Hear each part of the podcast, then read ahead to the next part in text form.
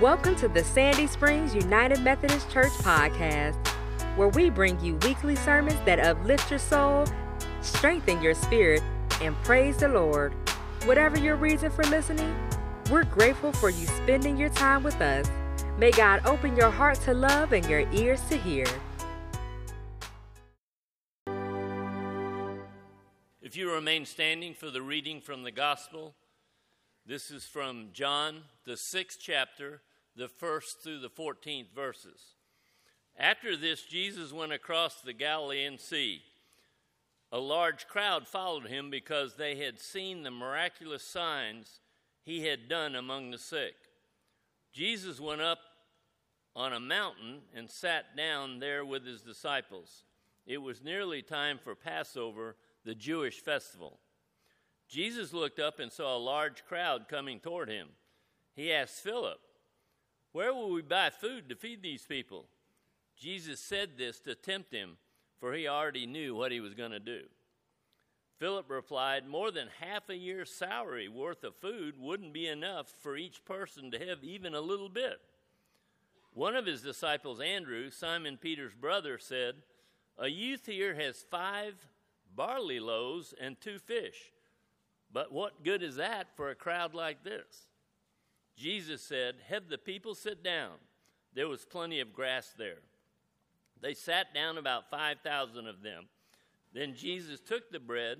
When he had given thanks, he distributed it to those who were sitting there. He did the same with the fish, each getting as much as they wanted.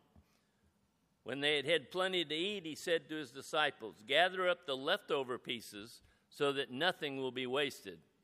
So they gathered them and filled twelve baskets with the pieces of the five barley loaves that had been left over by those who had eaten. This is the word of God for the people of God.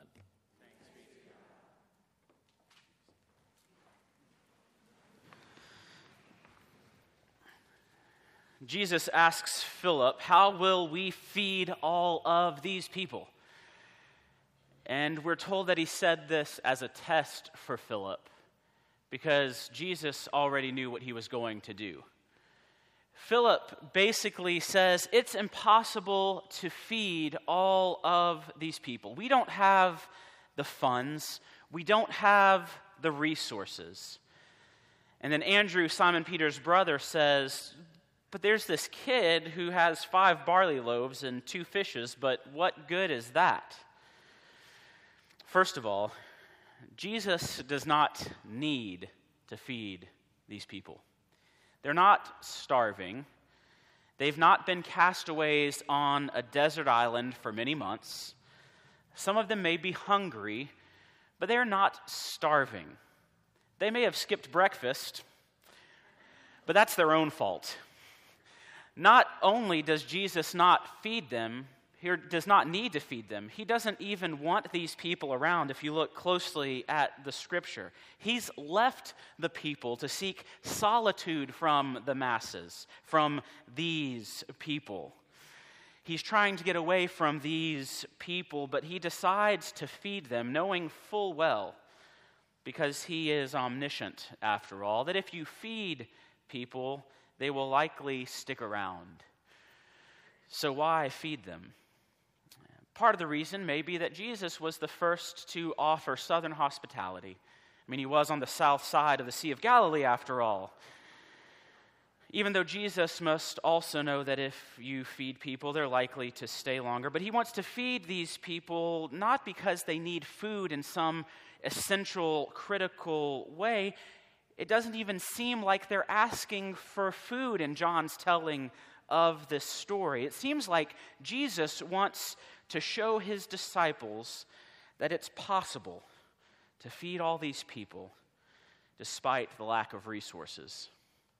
Jesus wants to teach his disciples, especially Philip, that because Jesus is there in that place, then so are the means to do the impossible. It's really an equation of faith. What or how much do we have? asks Christ. None, says Philip. Only this little bit, says Andrew. And then Christ says that's as much as we need. He's saying if that's what we have, then that's what we need. What you have plus the presence of Christ equals as much as you can do with anyone, especially Christ. There are certain passages that are familiar that I conjure up, that I think about, and one of those is the verse from Matthew 19 14 that we say whenever we baptize a child here in this place. We said it last week as we baptized Watson Let the little children come to me, and do not hinder them, for to such as these belongs the kingdom of God. Such as these in this passage in John's gospel are the people have faith like children. Children do not believe in the impossible. To a child, anything can be done or fixed or figured out. Whether it's fishing with a safety pin and no bait, kids have no sense of enough to get the job done. Kids believe unfailingly in their ability to accomplish any idea they come up with, but it takes an adult to crush their hopes.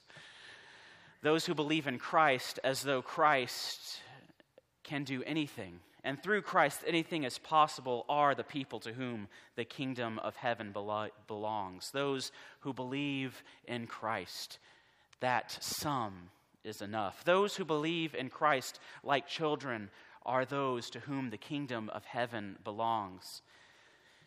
This past winter, we would see the first flake of snow come down from the sky, and immediately the request was, Let's go outside and sled in the snow. But we said there's not enough snow to sled. Shame on us. The problem lies in the different concepts that kids have and adults have with what is enough. Adults think of sledding as an activity where a well tended, sanded, waxed sled with no cracks in it speeds effortlessly down a hill covered with several inches of the good snow, not too dry, not too wet, so that the kids don't come in soaking and crying and tears in their eyes and frozen. So, in order to really enjoy sledding, an adult must have our notions of what enough snow is in order for sledding to take place. Humbug. Kids don't need good snow. They don't need it organized and detailed. Kids don't need good snow. They don't even need a sled. A garbage bag will do or an old piece of cardboard, or the case that we had before we actually bought a sled, an old Tupperware lid, a cafeteria food tray if you're at college. All a kid needs to have fun in sledding is mildly enough of a slope and two specks of snow, and all of a sudden you're sledding and having the time of your life. It's just that simple. How much fun can an adult have behaving like an adult in that circumstance? None. How much fun can a kid have in imperfect conditions with improper equipment? As much fun as they can. Kids have faith that they can have fun, and they do. Kids see the world with a whole different set of eyes than us adults. They don't think, think in terms of enough wind to fly a kite, enough snow to go sledding, enough leaves to jump in. To children, some is enough. And it's just that simple, for to such as these belongs the kingdom of God. So we try to remember, those of us with minds of not enough, that some will do. And with some you can make do. And if you think like the kids and forget about enough altogether, and just the sum, you can have fine enough of a time. Jesus thinks like a kid. We have some, that's enough. Philip thinks like an adult. We got nothing. Jesus, we're not going anywhere. Ah, you argue, but Jesus is the Son of God. Jesus can do miracles. Of course, some is enough because nothing is impossible through Christ, and that's true. But nothing is impossible for a kid either because they have that Christ like faith, and they believe that nothing is impossible. Andrew, perhaps the hero of this story in John's gospel, The one who finds the fish, on the other hand, is caught somewhere between this thinking like a kid and thinking like an adult. And he probably says in a conflicted tone, maybe even a sarcastic tone if that existed in Jesus' time. I don't know. We're human. It was probably there. There's this kid who has some Jesus, but what good is that going to do? It's not enough. Andrew is stuck like us between seeing the perfect adequacy of some and the empty hopelessness of not enough.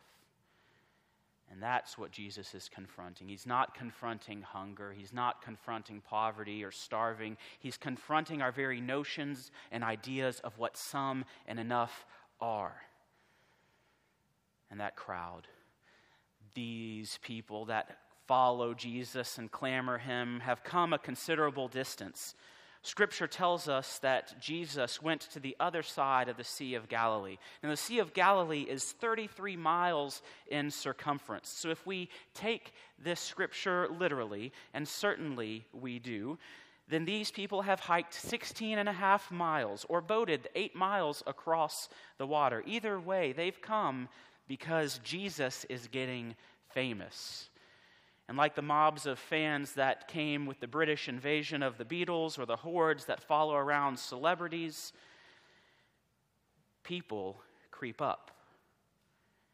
And I doubt that all of the 5,000 that are numbered here in this telling were really there out of deep religious devotion to Christ. Let's face it, they wanted a show. They'd heard of the miracles. They wanted the newest version of Israel's Got Talent or Jewish idol.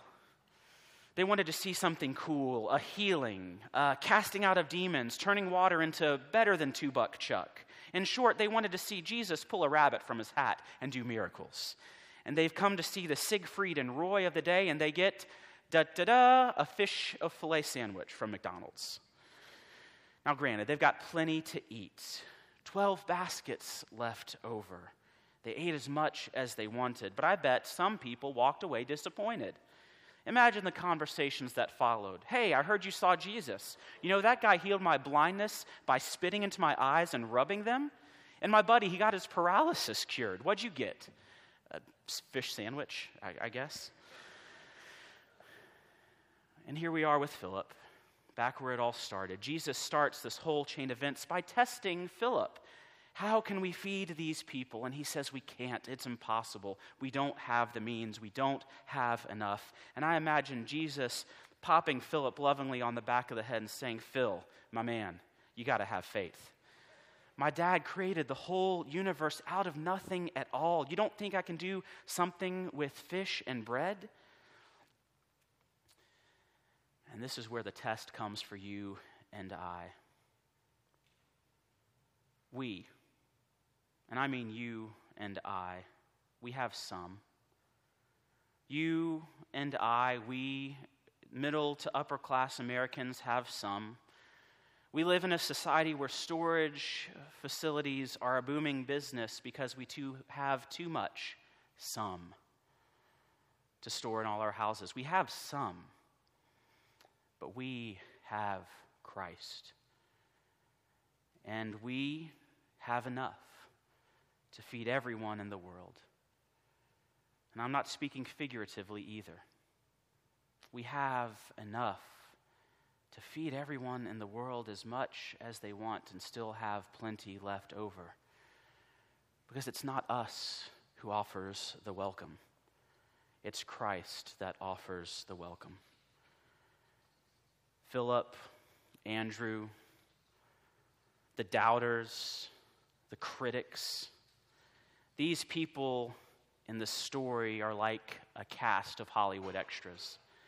The story isn't about Andrew. It's not about Philip. It's not about those who came to see miracles. They are not necessary for this story to take place. But they're useful. They're useful because they bring all that they are and all that they aren't to the feet of Christ in a time of need, they come whether their first response is, We don't have enough, we have some, or we just want to see some cool miracles happen. The challenge is not to be necessary, the challenge is to be useful. And we can all play a part in being useful for God's kingdom. Whether it's praying, whether it's giving, whether it's serving through the opportunities that we have, whether it's gathering, whether it's listening, whether it's starting with the words, I'm sorry, whether it's hearing and receiving, you are forgiven. Go in peace. We could be like the doubters. We could be like the critics. We could be like Andrew. We could be like Philip, but we are invited to be like the children. To take and to see a world full of impossibilities, of flakes and specks of snow and desire to go sledding, of a breezeless, windless day and go fly a kite, and to see that to such as these belongs the kingdom of God we have the opportunity to serve Christ and to serve one another. Oh, that we would have the faith of the children.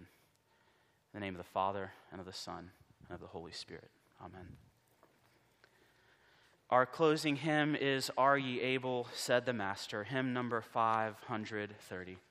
I invite you to stand and join us in singing together. We will sing all four stanzas. Thank you for listening to the Sandy Springs United Methodist Church podcast. We hope that you have found our podcast helpful and hope to be in ministry not only to you, but with you. For more information about Sandy Springs United Methodist Church, please visit www.ssumc.org. Until next time, may God bless you.